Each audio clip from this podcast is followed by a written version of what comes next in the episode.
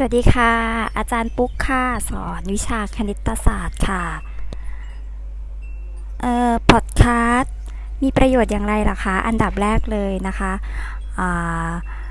มันเป็นความ